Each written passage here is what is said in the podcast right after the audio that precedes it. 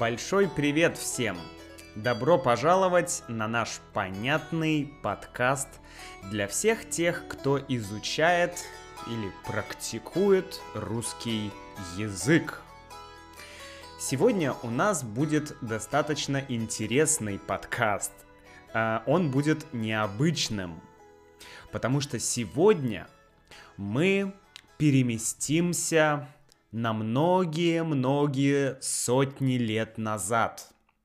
Мы с вами совершим путешествие во времена Бабы-Яги, Кощея Бессмертного, сказочных животных, дремучих лесов, серых волков, царевичей, царевн и так далее. Так чего мы ждем? Давайте начинать!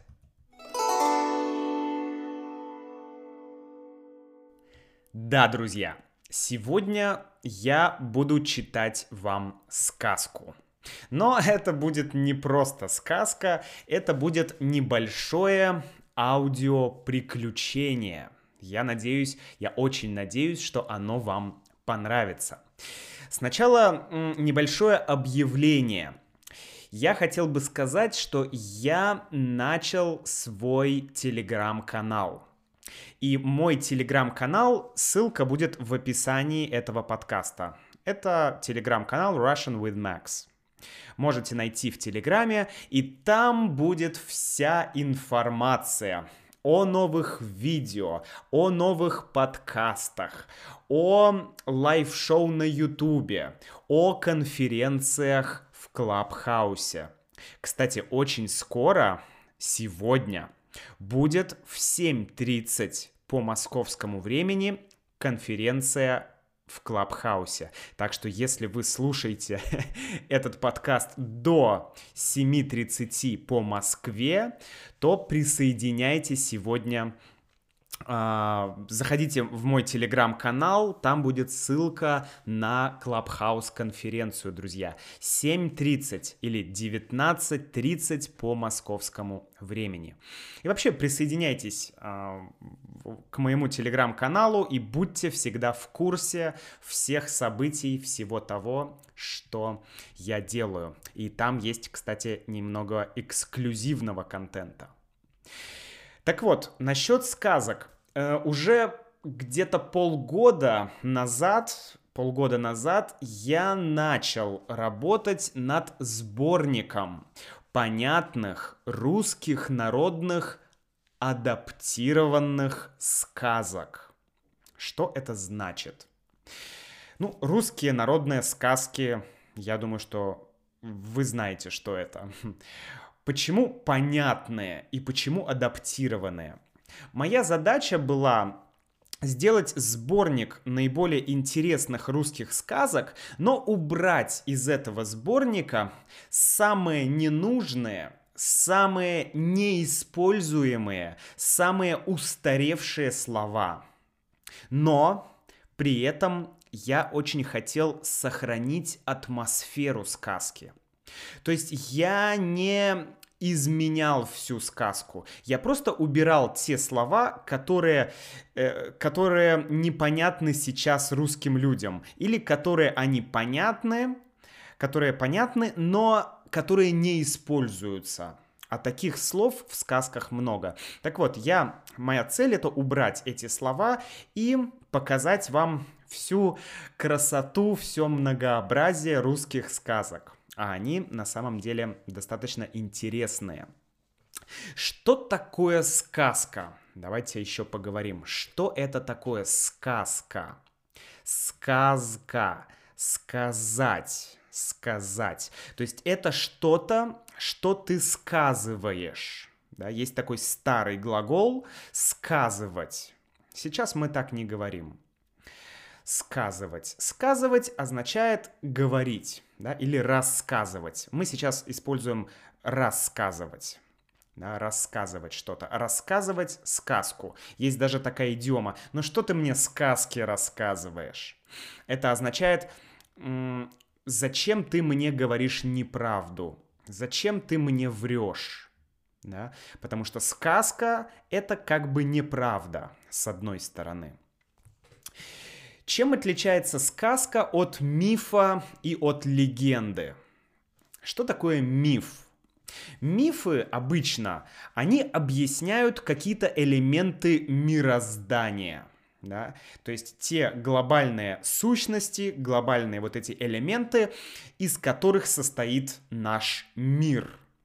Например, а, мифы могут говорить нам о появлении неба, о появлении Луны, откуда взялись люди, как появились звезды, как появилось Солнце и так далее. И это объяснения такие фантастические. Это выдумка. Да? Это то, что люди выдумывают или придумывают. Это выдумка. То есть это нереальная м, история. Но это способ людей объяснить то, что они не могут объяснить. Представьте, как Э, древние греки могли объяснить, что такое солнце. Но им было трудно объяснить, поэтому у них были разные боги. Разные боги, которые управляли разными силами природы. И у богов, как и у людей, были свои отношения. Боги ссорились друг с другом, воевали друг с другом, да, помните Афина, э, богиня войны. А, то есть э, у богов были такие же качества, как и у людей. Люди наделяли богов такими же качествами, какие люди имели сами. Да? В христианской традиции мы знаем, что Бог, он не э, как бы он идеальный, он лишен всех пороков человечества. Он не будет обманывать, он не будет лгать, Бог э, не будет, не знаю, плести какие-то интриги, да, но древние боги, да, языческие боги, они обладали всеми характеристиками людей. И не только в Древней Греции, но и потом в Риме, да и в России тоже. В России тоже были языческие боги. Был Перун, повелитель молнии, повелитель грома, да. То есть это было везде. Везде у людей были представления о мире. Люди как-то объясняли это. Есть еще легенда. Что такое легенда? Легенда, она похожа на миф, но легенда, она обращена к истории. Она имеет отношение к истории, к судьбе человека, к истории города, к истории народа. То есть у легенды есть какая-то историческая основа, какой-то исторический базис есть у легенды. Но что такое сказка? В России мы говорим «сказка ложь, давней намек, добру молодцу урок». Сказка ложь, то есть сказка это неправда. Да в ней намек, но в ней намек. Что такое намек? Намек это не прямое указание на какую-то информацию. То есть тебе никто прямо не говорит что-то, нужно делать так, да, не знаю, нужно любить родителей. Никто так не говорит в сказке. Но ты сам поймешь это, когда прочитаешь сказку. Да? Это намек. То есть это не прямое указание, когда информация дает не прямо, а в скрытом виде. Дальше. Добру молодцу урок. Добру, то есть доброму. Это старый стиль, да. Доброму молодцу урок. Молодец — это, ну, молодой парень, да, не знаю, возможно, девушка, не думаю, что к девушкам э, применяли слово молодец, но добру молодцу урок, то есть молодому человеку это урок. То есть это означает, что в сказках мудрость передается в символах. Сказка ложь, да в ней намек, добру молодцу урок. Тебя никто не учит, но тебе даются намеки, чтобы ты стал умнее, чтобы ты стал мудрее, чтобы ты прикоснулся к тем возможно, эмпирическим эм, знаниям, к тем эмпирическим наблюдениям, к той философии, к той традиции, к той мудрости, которая была у наших предков. Интересно, что сюжет сказки — это не просто история. Ну, конечно, сказки есть разные. Бывают сказки разного, так скажем, разного жанра. Так можно сказать, да, разные бывают сказки, разные виды сказок существуют. Но в общем, сказки это не просто история. Сказку нельзя воспринимать как история, да, как историю. Нельзя. Сказка это как часть жизни, часть опыта наших предков. Над сказками всегда интересно поразмышлять. Интересно подумать о том, что может означать какой-то герой или какое-то событие, о котором говорится в сказке. Ну, например, в сказках есть разные герои. И они, э, эти герои, они есть в разных сказках. Например, Леший. Леший. Леший — это сказочный персонаж, и это... Он описывается как м, такой дедушка, который живет в лесу, в болоте. Но ведь глупо думать, что это просто какой-то не знаю, друид или какой-то лесной человек, который живет в лесу. Конечно, леший — это дух. Это дух. Леший — это концепция. Леший — это то, что ты видишь, когда ты попадаешь в темный лес. Леший — это то, что с тобой происходит, когда ты потерял дорогу в лесу, когда ты потерялся. Леший — это то, может быть, когда тебе страшно в лесу. Вот все эти как бы концепции описываются словом леший. Это не просто персонаж, это концепция. Другой пример. Змей Горыныч. В этой сказке, в сегодняшней сказке, вы услышите э, Змея Горыныча. Это тоже один из персонажей. Змей Горыныч. Или иногда просто Змей. Что это такое Змей Горыныч? Змей Горыныч — это, по сути, русский дракон. Русский дракон. Дракон есть во многих культурах.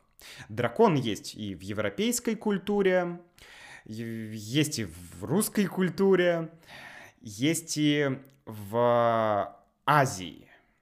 Но есть небольшая разница. Если мы будем смотреть на Змея Горыныча как на чудовище, да, какую-нибудь ктулху или э, какое-нибудь просто большое страшное существо, то, ну, это неправда. Ведь это образ. И в русских сказках Змей Горыныч — это образ облаков. Это образ небес. Он чем-то похож на образ Кощея Бессмертного. Кощей Бессмертный и Змей Горыныч, они часто используются как синонимы. Да? Змей Горыныч — это тот змей, который похищает принцесс. Да? Он в каждой почти сказке Змей Горыныч уносит э, царевну или э, или молодую девушку. Но ведь эта девушка, это, это не просто человек. Обычно в русских сказках молодые девушки, молодые царевны, они живут далеко за морями. Они живут в высокой башне, и у них светлые волосы. Многие считают, что это аллегория на солнце, что принцессы, царевны — это образ солнца, а Змей Горыныч — это образ туч. Тучи, которые похищают солнце. Да? Когда вы смотрите на небо, то тучи закрывают солнце, и в России бывает такое, что ты не видишь солнца, ну, очень долго. Несколько недель, может быть, месяц. И вот это как раз Змей Горыныч. Также он связан с горами. Потому что горы и облака, если вы смотрите издалека, то иногда сложно понять, это гора или это облако там, за горизонтом. Поэтому об облака и горы, они всегда были связаны. В горах есть облака, да, чаще всего. И опять же, если ты смотришь далеко-далеко за горизонт, ну, сложно понять, горы это или это облака. Понимаете? Такая вот э, интересная, такое интересное сравнение. Но, если мы посмотрим в китайскую мифологию и вообще в Азию, там тоже есть дракон, есть змей. Но в китайской мифологии, мифологии змей — это классный парень, это хороший персонаж. Змею поклоняются, змея почитают, да, дракона, правильно говорить. По-китайски long. И дракон, э, он символ дождя, он символ воды. Логично, потому что Китай это как бы земледельческая цивилизация, это цивилизация аграрная, она всегда выращивала еду. В России сложно выращивать еду. Да? В России чаще охотились, э, занимались рыбалкой, да, рыболовством или другими вещами. Конечно, в России тоже выращивают разные культуры, но в России много достаточно дождей. Но в Китае от дождя зависело все. Дождь — это очень важный элемент. Я жил в Китае, и я помню, что иногда целый месяц в Пекине может не быть дождя. Да, Пекин и вот вся северная часть э, Китая, север и особенно северо-запад, там пустыни, там нет дождя. Да? Даже в центральной части есть регионы, где, где дождь идет не каждую неделю. Хотя вот в России, в Санкт-Петербурге, в Москве, ну, каждую неделю идет дождь стабильно. Поэтому, видите, э, разные образы. Разные образы вот этих змеев, этих драконов. Это безумно интересно, правда? Это безумно интересно. В Китае дракон дарит дождь, в России дракон забирает солнце. И вот в этой сказке, э, она называется «Хрустальная гора», вы услышите, что целое царство или государство втянуто в ледяную гору, в хрустальную гору. Хрусталь — это лед. То есть это нам говорит о том, что наступила зима. Это говорит о времени года. Наступила зима, и Иван-Царевич спасет или вытащит царевну из этой горы с помощью семечка. Да, с помощью семечка он растопит эту хрустальную гору. То есть маленькое семечко или зернышко это, это символ жизни, символ весны. Пришла весна, хрустальная гора растаяла. То есть лед тает, то, что происходит сейчас. сейчас 2 марта. И это удивительно, да, наступила весна, все, победа над драконом, победа над зимой. Ну, хорошо, друзья, я оставлю вам шанс порассуждать над этой сказкой. Я думаю, что вам лучше послушать ее несколько раз и попытаться понять, какие символы могут быть скрыты в тех персонажах и в тех событиях, которые вы услышите. А символов там будет много. И, друзья, обязательно подумайте над теми сказками, которые вы слышали в детстве. Наверняка в вашей стране тоже есть интересные сказки. Попробуйте подумать, а что те или иные события могут означать? Да, как эти сказки видели наши предки 500 лет назад или 1000 лет назад. Ведь мы не знаем, сколько лет сказкам. Ну что ж, давайте слушать сказку. Обязательно заходите в телеграм-канал и приходите сегодня на конференцию в Клабхаус в 19.30.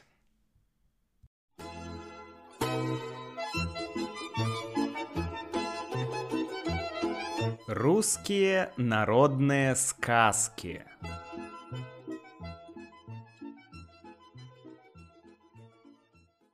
Хрустальная гора.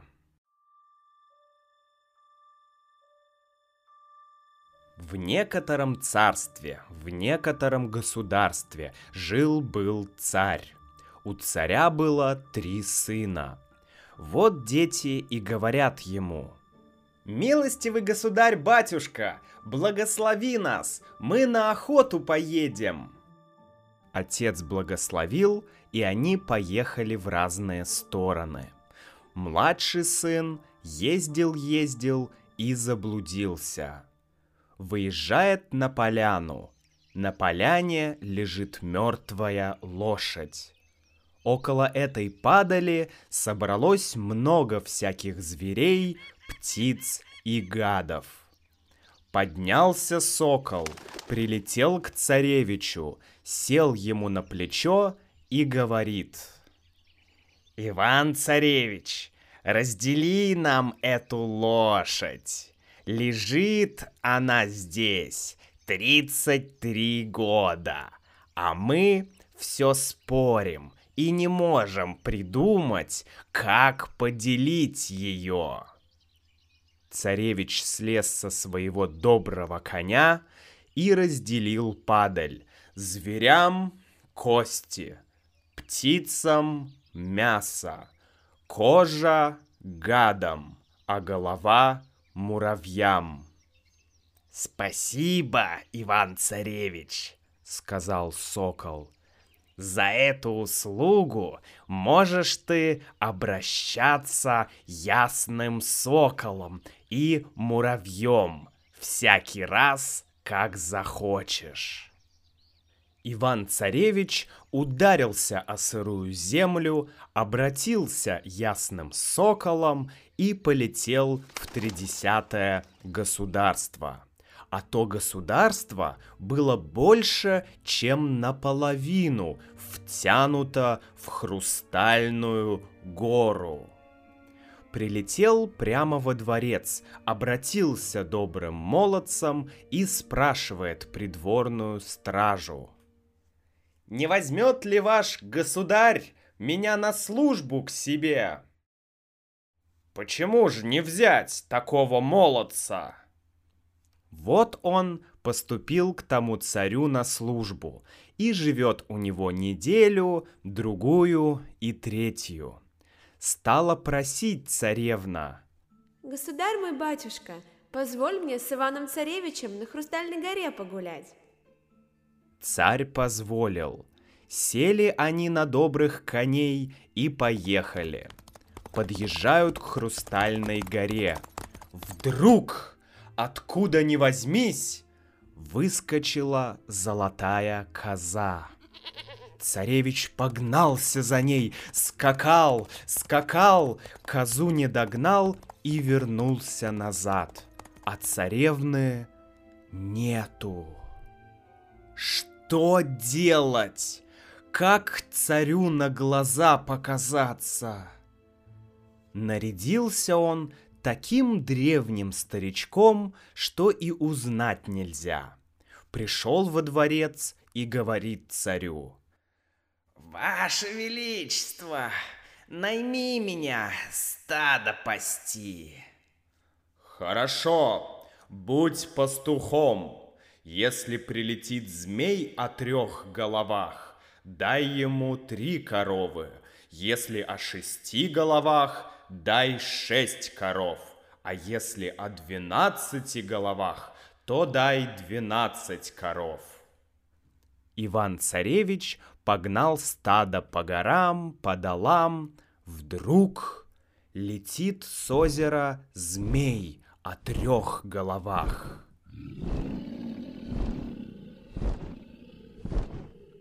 Эх, Иван-царевич, за какое ты дело взялся? Тебе бы сражаться, доброму молодцу, а он стадо пасет. Ну-ка, отдай мне трех коров, говорит змей. Не жирно ли будет? Отвечает царевич. Я сам в суточки ем по одной уточке, а ты трех коров захотел, нет тебе ни одной. Змей рассердился и вместо трех схватил шесть коров. Иван-царевич тотчас обратился ясным соколом, снял у змея три головы и погнал стадо домой. «Что, дедушка?» — спрашивает царь. «Прилетал ли трехглавый змей? Дал ли ты ему трех коров?» «Нет, Ваше Величество, ни одной не дал». На другой день гонит царевич стадо по горам, по долам, прилетает с озера змей о шести головах и требует шесть коров. Ах ты, чудо-юдо обжорливое! Я сам в суточки ем по одной уточке, а ты чего захотел? Не дам тебе ни единой! Змей рассердился. Вместо шести схватил двенадцать коров, а царевич обратился ясным соколом, бросился на змея и снял у него шесть голов. Пригнал домой стадо, царь и спрашивает. «Что, дедушка, прилетал ли шестиглавый змей? Уменьшилось ли мое стадо?» Прилетать-то прилетал, да ничего не взял. Поздним вечером обратился Иван-царевич муравьем и сквозь малую трещинку заполз в хрустальную гору. Смотрит, в хрустальной горе сидит царевна. «Здравствуй!» — говорит Иван-царевич. «Как ты сюда попала?» Меня унес змея о двенадцати головах. Живет он на батюшкином озере. В том змее сундук таится. В сундуке заяц, в зайце утка, в утке яичко, в яичке семечко. Если ты убьешь его, да достанешь это семечко, то можно будет и гору хрустальную уничтожить, и меня выручить. Иван-царевич вылез из той горы, переоделся и погнал стадо – Вдруг прилетает змей о двенадцати головах. Эх, Иван-царевич, не за свое ты дело взялся. Тебе бы, доброму молодцу, сражаться, а ты стадо пасешь. Ну-ка, дай мне двенадцать коров. Жирно будет, я сам в суточки ем по одной уточке. А ты чего захотел? Начали они сражаться. И долго ли, коротко ли сражались, Иван-царевич победил змея о двенадцати головах, разрезал его туловище и на правой стороне нашел сундук. В сундуке заяц, в зайце утка, в утке яйцо, в яйце семечко.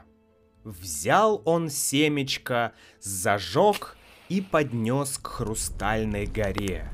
Гора скоро растаяла. Иван-царевич вывел оттуда царевну и привез ее к отцу.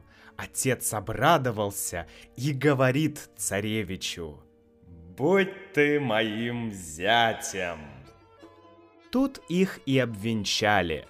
На той свадьбе и я был, мед пиво пил, по бороде текло, а в рот не попало.